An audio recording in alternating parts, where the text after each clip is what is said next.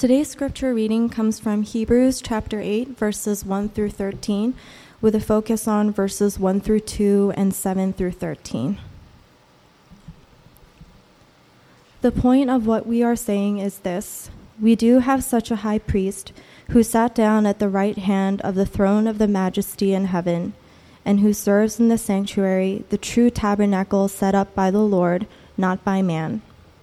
Verse 7 For if there had been nothing wrong with that first covenant, no place would have been sought for another. But God found fault with the people and said, The time is coming, declares the Lord, when I will make a new covenant with the house of Israel and with the house of Judah. It will not be like the covenant I made with their forefathers when I took them by the hand to lead them out of Egypt, because they did not remain faithful to my covenant, and I turned away from them, declares the Lord. This is the covenant I will make with the house of Israel after that time, declares the Lord. I will put my laws in their minds and write them on their hearts. I will be their God, and they will be my people. No longer will a man teach his neighbor or a man his brother, saying, Know the Lord, because they will all know me, from the least of them to the greatest. For I will forgive their wickedness and will remember their sins no more. By calling this covenant new, he has made the first one obsolete, and what is obsolete is aging, will soon disappear. This is the word of the Lord. for the past several months now, we've been looking at the book of Hebrews. And in this passage, the author actually gets right to the point. He actually says the point of what we're saying is this. Now, if you've been to Metro at least once, then you've definitely heard a preacher or a presider, somebody talking about the differences between Christianity and religion, because there is, there really is a difference. The fact is that to be a Christian is to move away from being religious. That's very, very interesting. There are three points we're going to talk about today. One, the end of religion. Two, the beginning of a new relationship. And thirdly, how do you apply that? The end of religion, the beginning of a new relationship, and lastly, how does that work in us? How do, how do we apply that? First, we're going to look at the end of religion. This is chapter 8. We're looking at the first two verses. What's the point that the author is trying to make? He says, We do have such a high priest who sat down at the right hand of the throne uh, of the majesty in heaven and who serves in the sanctuary. The true tabernacle set up by the Lord, not by man. There are two things here that are just absolutely remarkable here. And it sets Jesus' priesthood, him being a high priest, apart from any other priest, any other priesthood. First, we notice that Jesus Christ is the high priest who sits at the right hand of the throne of the majesty in heaven the right hand of the throne, is a place, is a position of executive authority, like the prime minister, like the king. So, really, what the author is saying here is that Jesus Christ is the high priest who is king. It means that what is a king? A king is just. That means you can trust him. What is a king? It means a king restores order. That means we can trust him, we can rely on him. That, what is a king? It means that a king is in control. We, we, the word sovereignty he is the ruler. That means there's no need to fear. No matter what our circumstances, the Hebrews that were suffering, the Hebrews that were persecuted, he says, You don't need to fear. It's not like you're not in control. It's not like God is not in control. God is present. He is there. He is in control. Do not be afraid. You can be confident. Absolutely remarkable. But the text also says that Jesus Christ is the high priest who sat down. He's seated. And we're going to spend a little bit more time on this one. No priest, no priest in the Old Testament ever sat down after his work. It's very important. It's actually the key point. If you think about this, all religions believe in some form of spiritual power, some, por- some form of spiritual reality, an ultimate reality that's at work in the world. And all religions believe that a gap exists between people here on earth, humankind, and that spiritual reality, that ultimate reality. So we all believe that there's some sort of power, and we all believe that there's a gap that exists between man and this power, this reality, and that that gap has to be bridged in some ways. It's why every culture had some form of temple. Every culture had some form of rituals and ceremonies and priests and sacrifices and teachings and laws. And all those laws, there's this great emphasis. There's this great emphasis on living right, doing good, good works, rituals, anything that can bridge this gap between man and the spiritual reality. Every religion teaches about some form of gap. Something has to be overcome. Something has to be bridged. Now, you may say, well, that was then. That was a long time ago. Today, we're a modern society. Today, we believe in empiricism. Everything has to have a reason. There has to be a scientific explanation for everything. So we don't need religion anymore. There's no need for religion.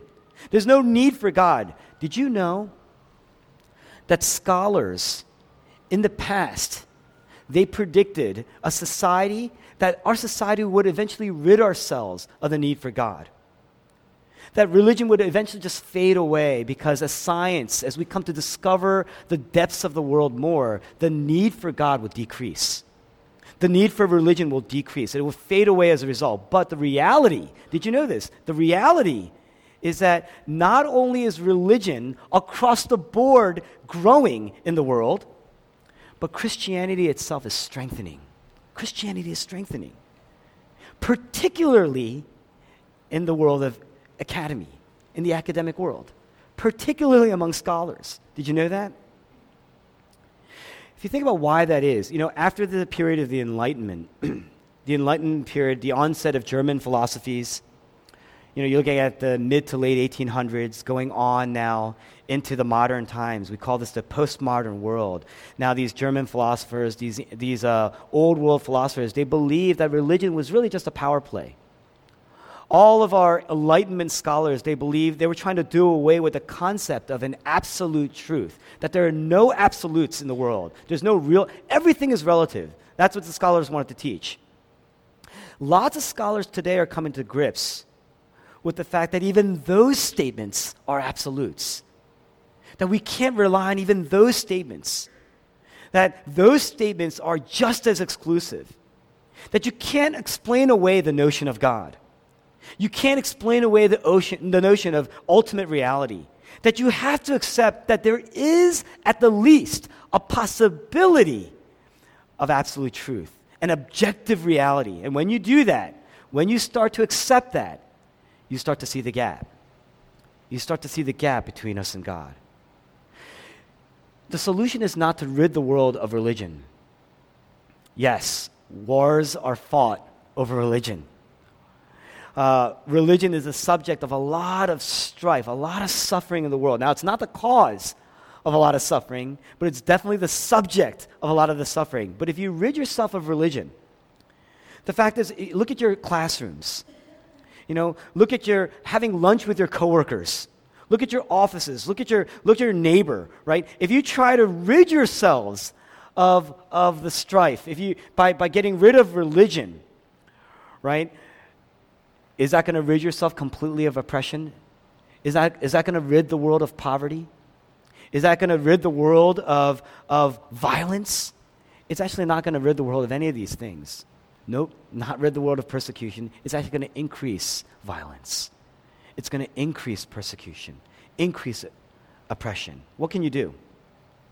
The author of Hebrews says you got to look to Jesus Christ. The whole theme of Hebrews is look to Christ because he didn't come to just make religion better.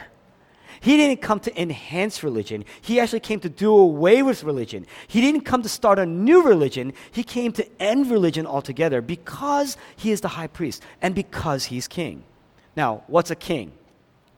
A king represents a king represents God to the people. And so he enforces laws. What's a priest?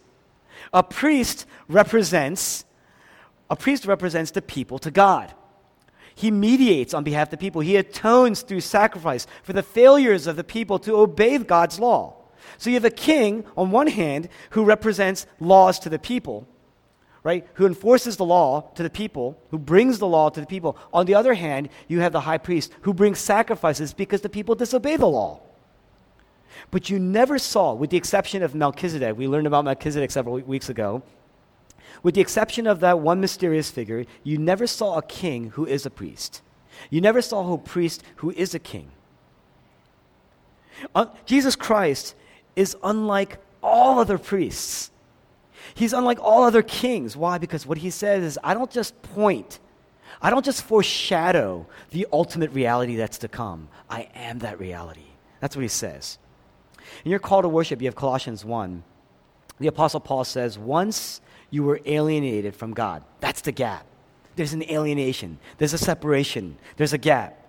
But then he says, But now he has reconciled you by Jesus' body, by Christ's body, through death, to present you perfect in his sight, free from accusation. That's what he says. What does that mean?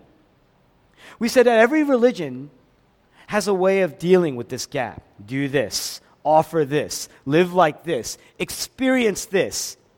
That's how the bridge, bridging of the gap takes place. Then you're going to be able to bridge the gap between you and the spiritual world. But Jesus Christ says, listen, I am the eternal. I am the ultimate reality. And you can't be that bridge. You can't bridge the gap. The gap is too big.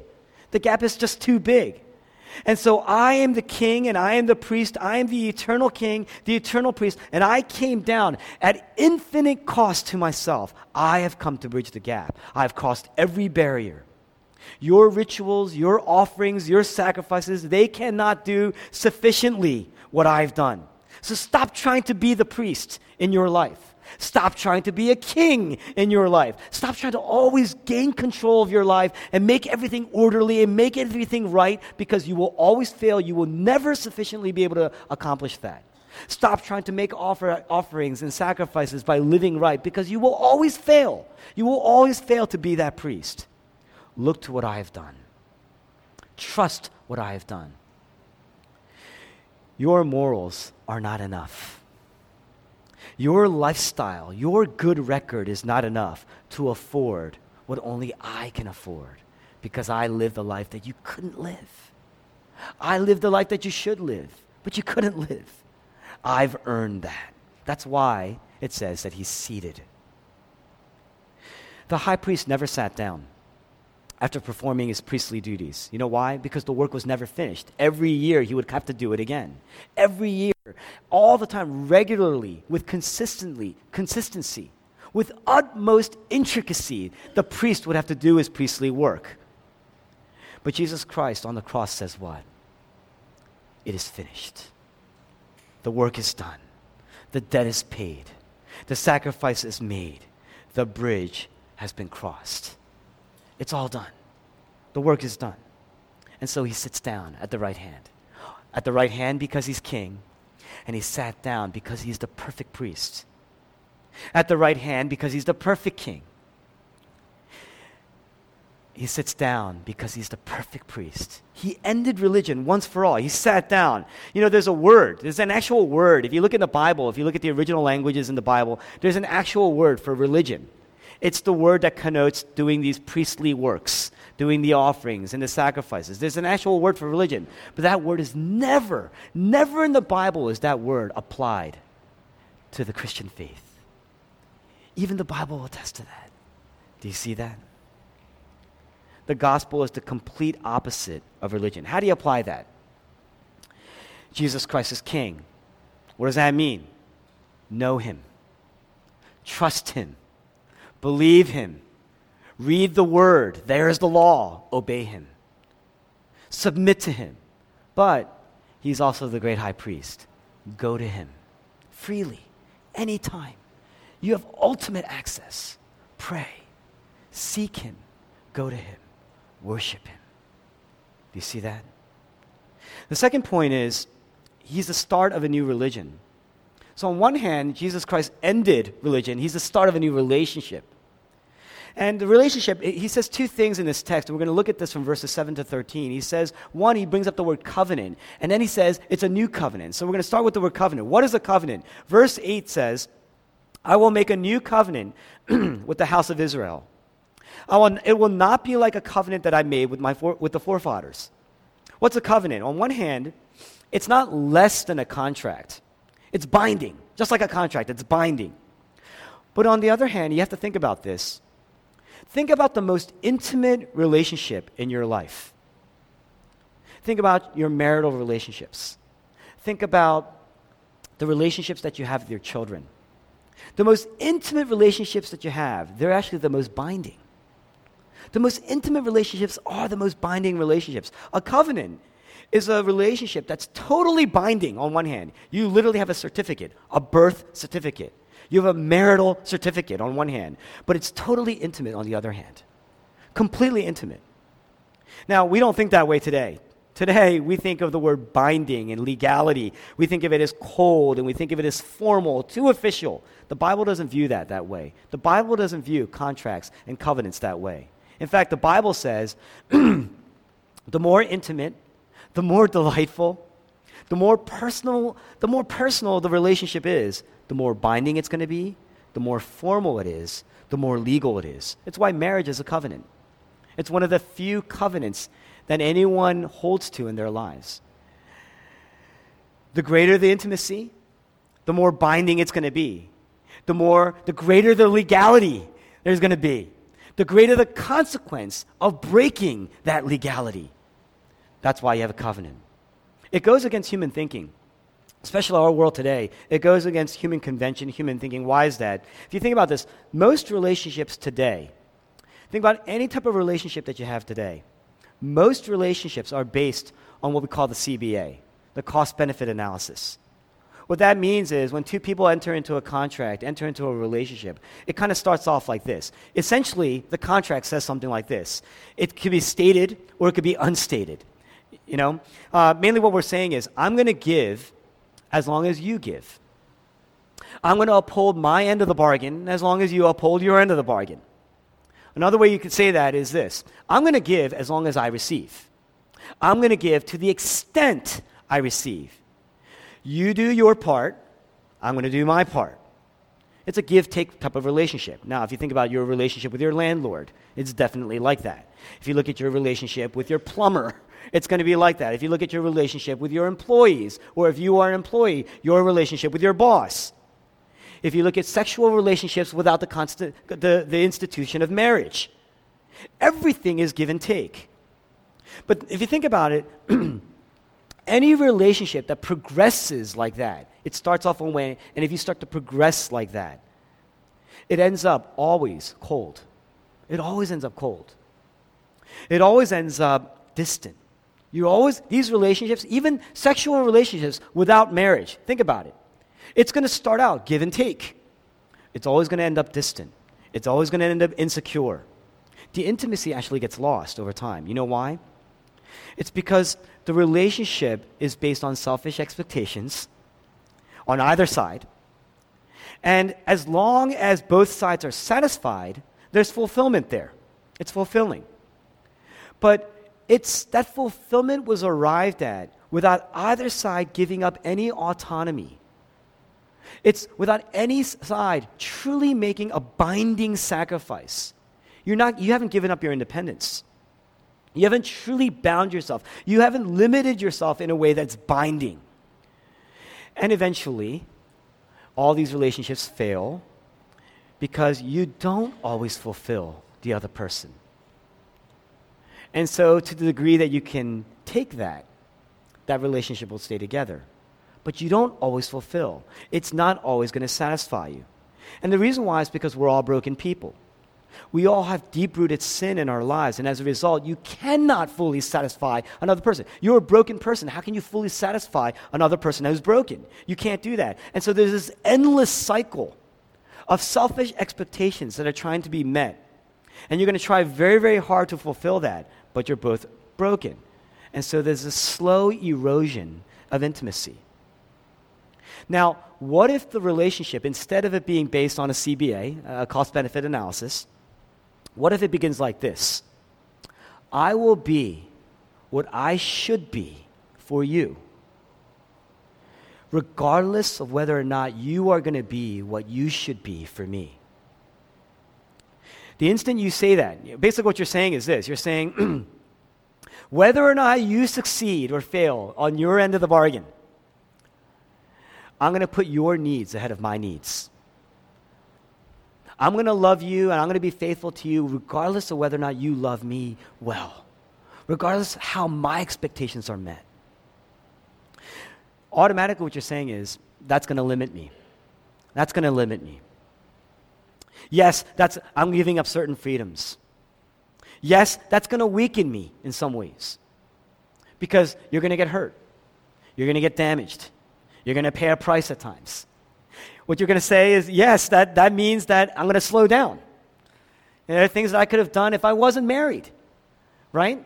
There, and if you're in, in this type of relationship, it's going to slow you down. It's going to weigh you down at times in some ways. Both sides feel that way.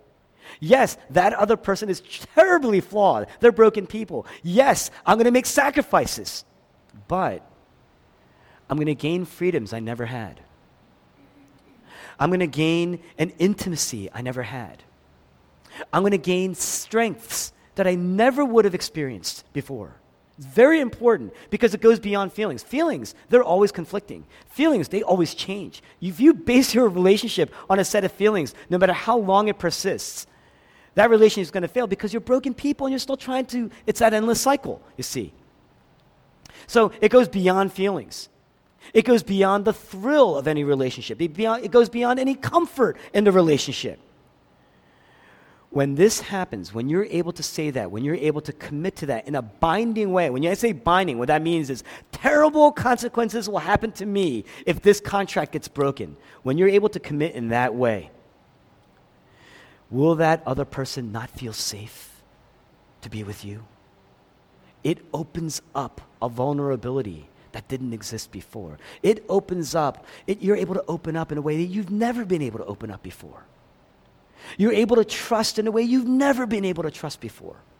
You're able to love. And when you trust and when you love and when you give in a way you've never been able to give, strengths that you've never been able to discover before, that brings an intimacy that you never had before. A sexual relationship will not give you that by itself, it will actually take away from that. You are damaging that. Do you see that? without marriage. You see that? Now, this goes against natural convention. I said, hey, this goes against human convention. Why? If you think about it, natural selection, evolution, goes against that altogether. Because the very heart of natural selection and evolution is violence. It's the stronger domineering over the weak, stepping over the weak to get ahead. That's natural selection. That's evolution. And you're going to have to explain then why mothers take care of sicker children than they do the healthy children. Why do they give and sacrifice? There are families in our midst. There are couples and families in our midst, and you yourself may someday experience a child that is so weak, without you present every moment of the day, they cannot survive. Why do we do that? Because natural selection goes against that. Evolution goes against that. Why do we do that? Why do we love? Why do we love our spouses? When they're sick, we're sick. When they're hurting, we are hurting.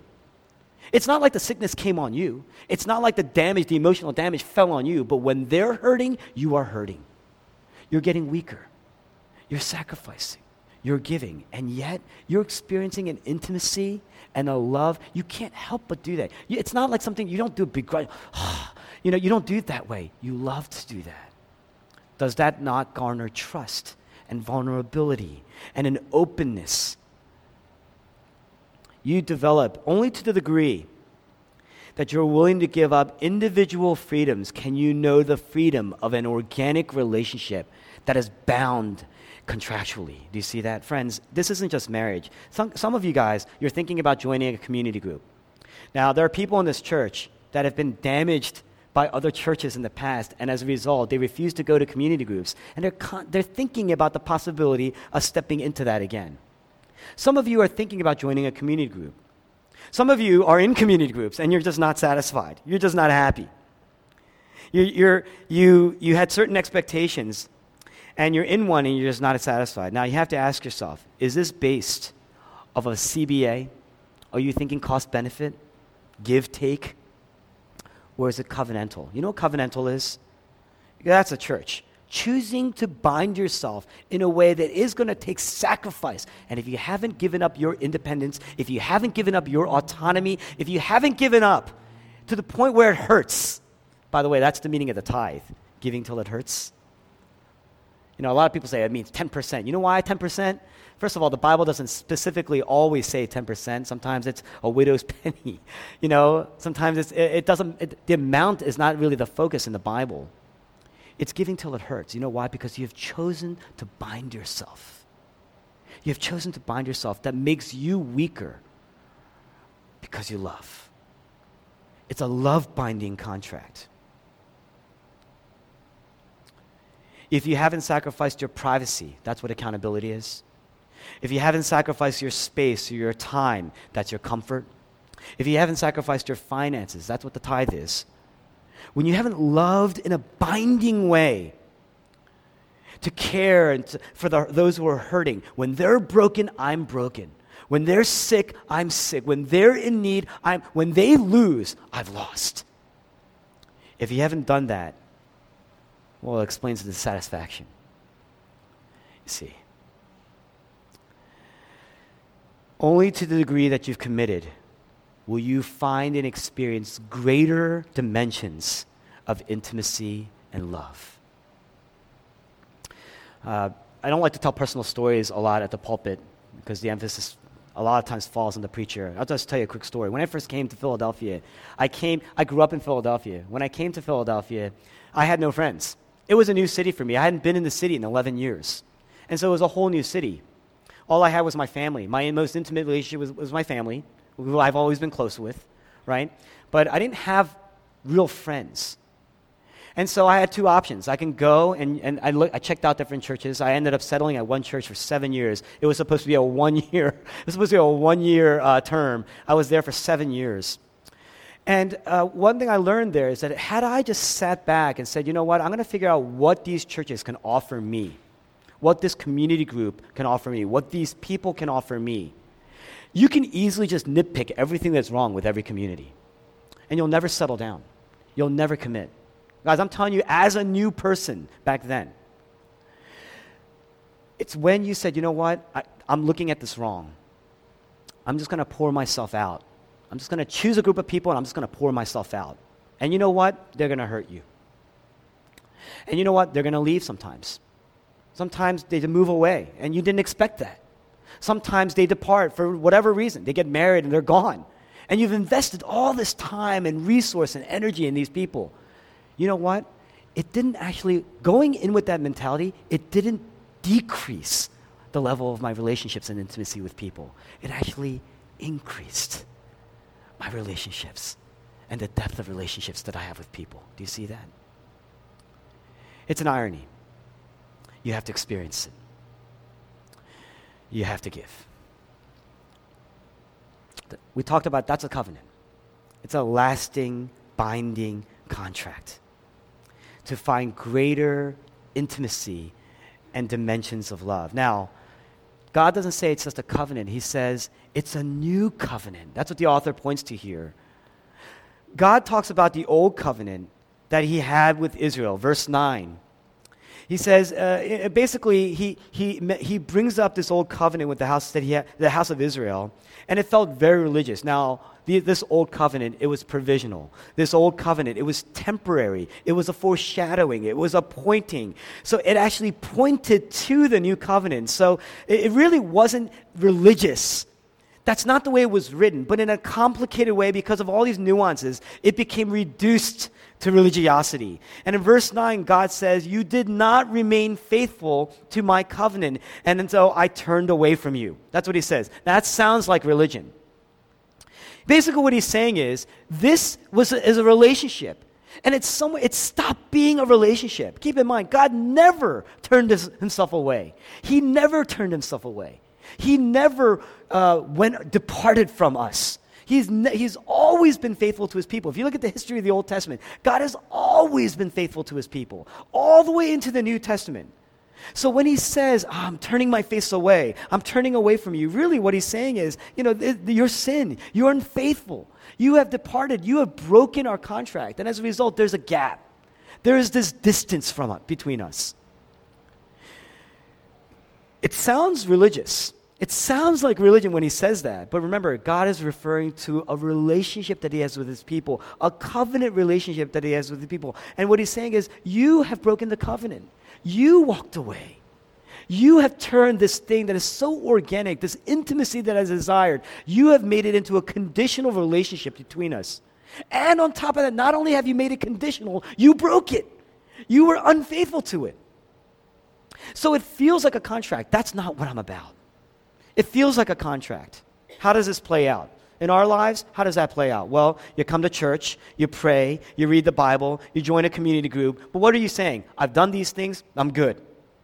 And I'm committed to do these good things as long as God hears me, as long as He provides for me, as long as He does, as long as He fulfills His end of the bargain. And, and you know, in other words, what you're saying is, I'm going to do what I'm supposed to do as long as you do what you're supposed to do. Now, we assume that's what, how God views our relationship.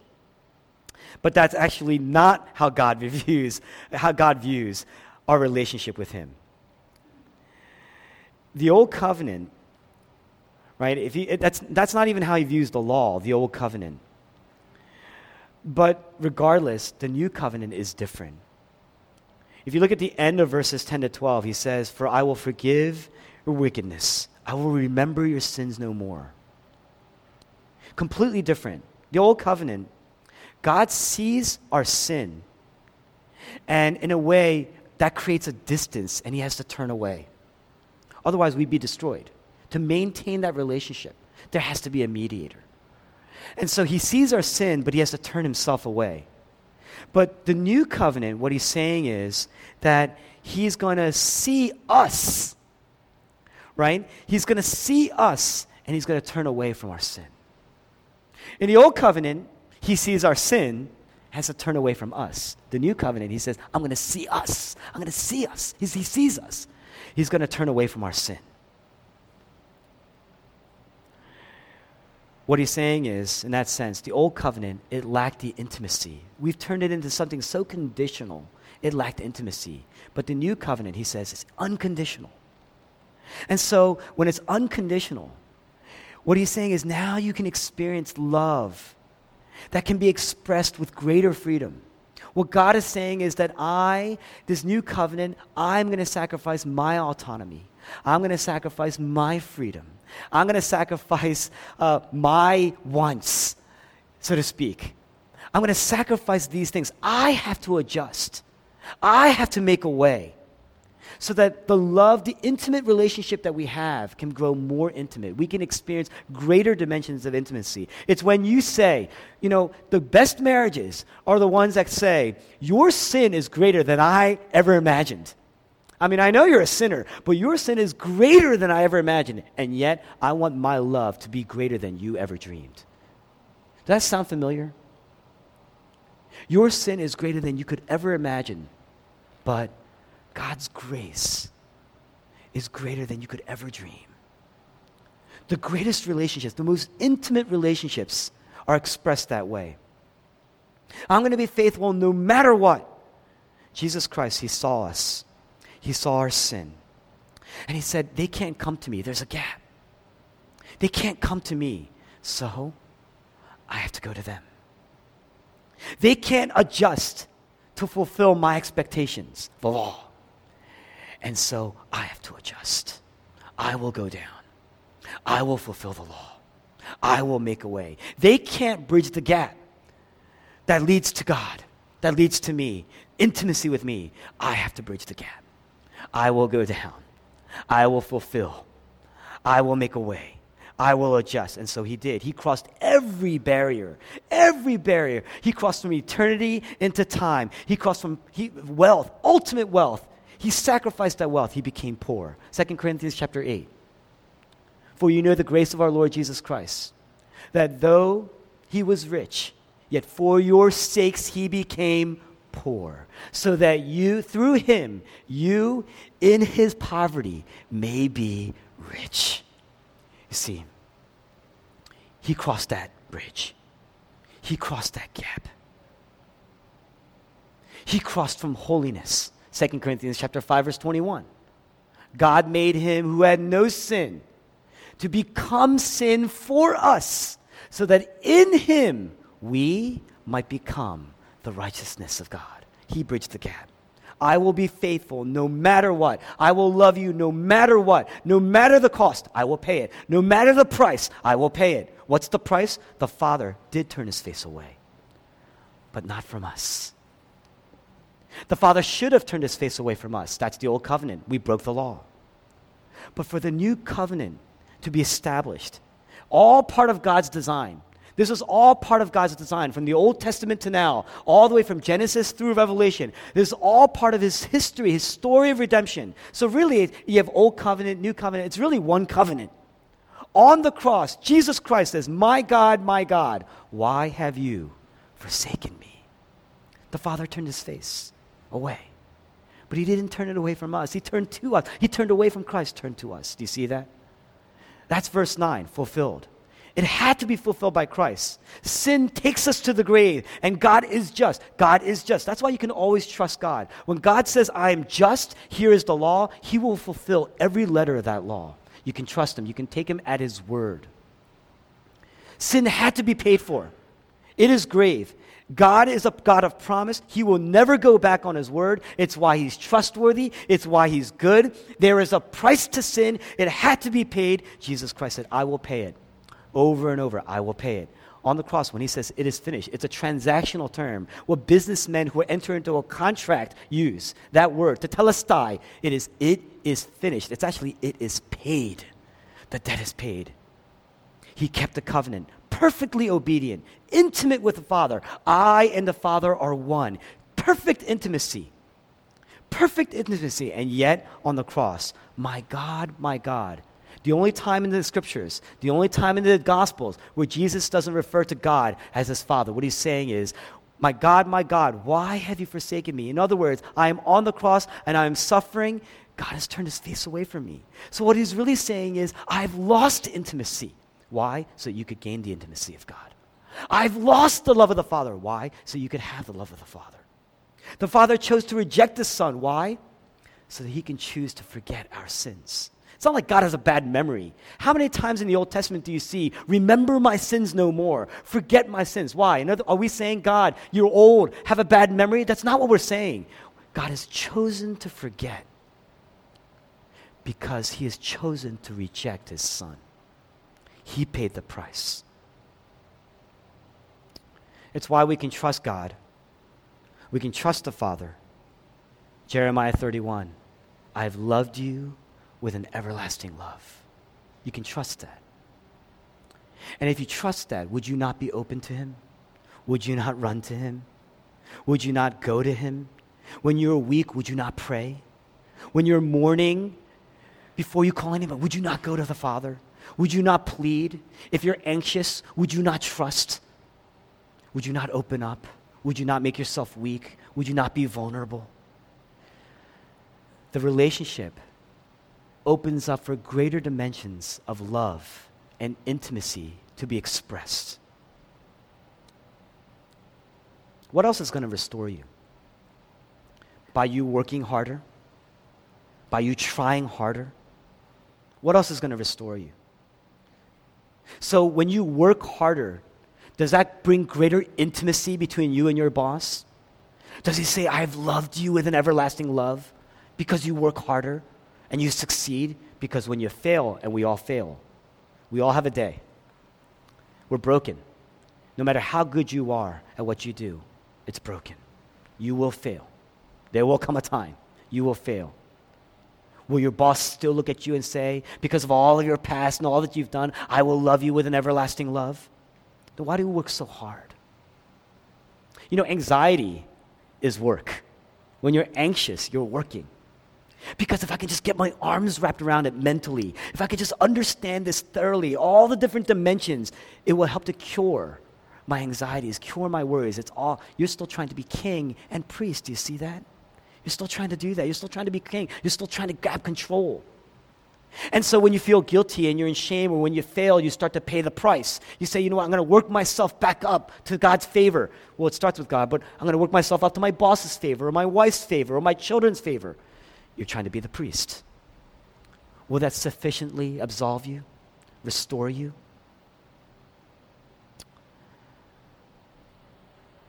Those relationships become even more conditional. And if that's the way you view God, then God will perpetually owe you. He will, you will always view God as a boss so that when you succeed, He owes you. He owes you a bonus, a promotion. Do you see that? What's going to bring intimacy? It's when God says, I have chosen to bind myself to you so that when I win, you win. When I die, you died. When I rise again, you've risen with me. That's called union. Union with Christ. Union. It's more, it's, the more binding a covenant is, the more intimate it's going to be. That means that you choosing to be intimate with God, you're going to get rid of certain freedoms.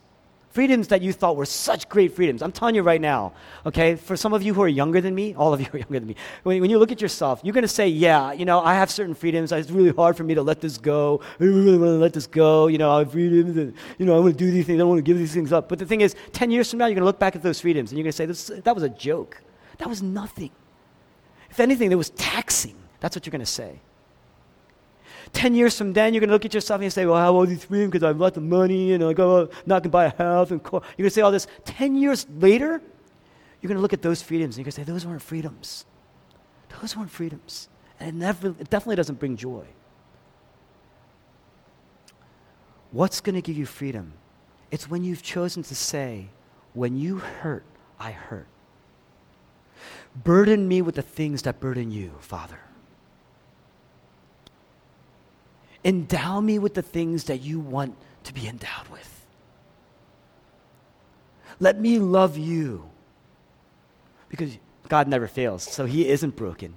He's always perfect. There's no reason not to love, there's no reason not to delight in Him, you see? That takes away the contract. The contract, those are, those are the consequences we experience when anything good is broken, you see. It's the intimacy. It will change you, it will shape you. You're going to be able to open up freely, be weak, trust. Intimacy will grow by the day. Now, just like last week, uh, you know, we're in this third point. How do you apply it? Uh, I'm just going to breeze through this very quickly. All right, I'm going to breeze through this very, very quickly. So, uh, some of you are taking notes. Uh, brace yourselves. I'm just going to go very quick, okay? Uh, there are many ways that we can apply this. Um, I'm going to I'm gonna point out just three that come right out of this text. Okay, first, verse 10. Uh, community. He says, They will be my people. I will be their God. They will be my people. When God's grace brings, in, brings you into union with Christ, He's going to bring you into union with others. And you become not a loose collection of people, you become a people. You become a people, you become a kingdom. It makes you part of a new community. It's a new relationship that breeds a new community, a new people. Remember, Jesus Christ is not just a priest, but he's a king. So it's a new world, a new kingdom. And because God is committed to us, even if we're not the way we should be, you can't just walk into a church and say, Well, I'm going to come as long as it meets my needs. I'm going to make friends as long as they meet my needs. And if they don't meet my needs, I'm going to go somewhere else. If I don't feel like it, I'm not going to go. That's religion, you see. That's religion. You are actually being religious when you do that. The new covenant says we are a covenantal people. That means I want to stay home. Guys, you don't think I like football? I have season tickets to the Eagles game. I, want to, I, I, I don't want to miss a game okay? But I'm a pastor. I got to stay here, and we have the unfortunate, uh, uh, you know, uh, circumstance of starting at 11 o'clock. That means I missed the first half of every Eagles game, and then I got to go out with you. So that means I have to. St- I, I miss every game. I miss every game. A Thursday night game, I'll go. You know, something like that, right? You think that that isn't worth it? It opens up greater intimacy, greater possibility. Those sacrifices, remember, 10 years from now, you look at that, they're not even sacrifices. You see that? 10 years ago, that was a sacrifice. It was a big sacrifice. You have to enter in and say, This church is flawed. These people are flawed. That person next to you, if you haven't judged them already, if, you, if you're intimate with this church enough, the temptation to judge them will be there someday, right? Everyone is flawed, including myself. Everyone in it, including myself. But you know what? If you promise, I will be true to you, regardless. See what that does to shape your relationships with people here. See what that does. Let that shape your community, that church. I spent a lot of time on this. I really got to go fast. Number two, delight. Okay, we talked about community. Number two, delight. Verse 11, they will all know me. They will no longer, you don't need a teacher that's going to explain. They will all know me. When you really delight in someone, it's going to shape your view of things. You know why? If you ever delighted in somebody, if you have, you're going to marry that person. If you've delighted in them, well, you know what's going to happen? They're going to shape your view. You know why? It's not because things are lovey dovey all the time. They're going to argue with you. They're going to fight with you. They're going to challenge you. Things aren't always rosy. Sometimes you're going to suffer. But that intimacy that comes in the midst of arguing and challenging and fighting, that interaction, again, the love expresses itself in different dimensions. They're going to grab you by the collar and they're going to say, Will you look at yourself? And you don't like that, but you can't leave. And when you view your relationship with God in that same way, the Bible speaks to you in a certain way. It's going to challenge your lifestyle, it's going to challenge your behavior, your, your practices, and you know what? It will not leave you alone. That means intimacy is growing, you see.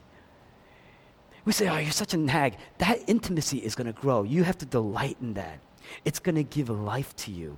It's going to shape you in a way. It's for you. It's going to give life to you. Religion is mechanical. The gospel is very, very organic. There's a delight. Religion, there's no delight. You can come do all these things, and if you haven't taken delight in the Father today, you are just being religious. Jesus Christ offers up the opportunity for an organic relationship with you.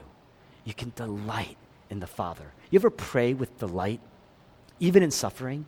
That's what the author is telling the Hebrews to do. Lastly, inclusion. So we talked about community, delight, inclusion. He says, from the least of them to the greatest. Jesus Christ crossed every bridge, every barrier, even death, to be intimate with you.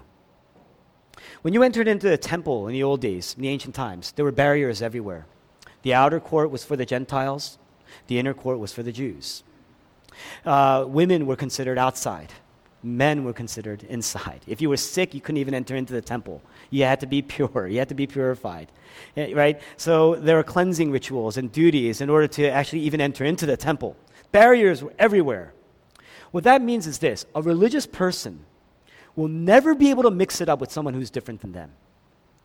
That's a problem for the church because everyone here is different from each other. Right? A religious person will say, I, will ne- I can never conceive myself being friends with that person. That's what creates an ingrown community. If you're doing that in your community group, you're going to die in that community. You're going you're to wither in that community group. And you're going to kill that community group. If you do that in the church, if that's how you view the church, this community around us will wither. The gospel is the greatest hope for this community. The greatest hope for this community. It is not your politics. It is not your intelligence. You're all very smart people. It is not even your wealth. You think your money is enough to solve the problems in this community? It is not. We give because we love. Inclusion. I'm going to become weaker. That's what we're committing to. If you pride yourself in your looks, for instance, you're going to gravitate only to people who are good looking and popular, right? Because it's going to feed your need right? To be looked well upon. If you pride yourself in your reputation, you're only going to be around people who can increase your stature, right? You're going to despise then people who are unattractive. You're going to despise people, actually, who, who, if you pride yourself in your upbringing, in your religious or cultural or, or church upbringing, for instance, um, your religious upbringing, you're going to despise people who say what? You know what, you're wrong. People who challenge you. People who have different theological views who, people who challenge your views, right? people who challenge your lifestyle. Maybe they have different lifestyles than you. That, why does religion lead to war? That's the reason why it leads to war. It's always exclusive in that way. It leads to war because there's always a superior trying to dominate the, the inferior.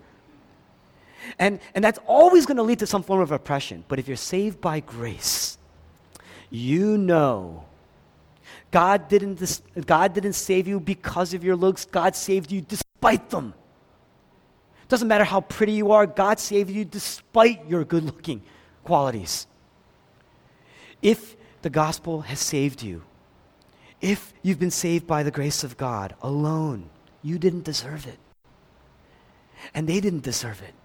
So you're on the same plane.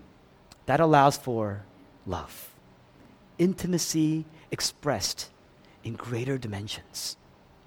From the least, verse 11, from the least to the greatest. No difference. This is the end of bigotry. This is the end of chauvinism. This is the end of discrimination, right? It's not just the end of chauvinism, it's the end of feminism too, the way we view feminism today. Biblical feminism is much more, it's much more deep. Understand? You see that? Friends, we're going to come to the table. The very nature of us taking of the bread and the wine, the very nature of us taking of the bread and the juice, it's always saying we're all broken. And Jesus Christ was broken for us. We, we all deserved our blood to be spilled, and yet it was His blood that was spilled for us. When you come to the table, on one hand, we come confidence because it's over, it's finished. That's why we can come. We are invited to come. But on the other hand, we come broken. We come broken. This is who we are. The gospel gives us a tremendous humility and a tremendous confidence. And that opens up possibilities for a tremendous intimacy and delight with God. We can practice that today. Let's pray.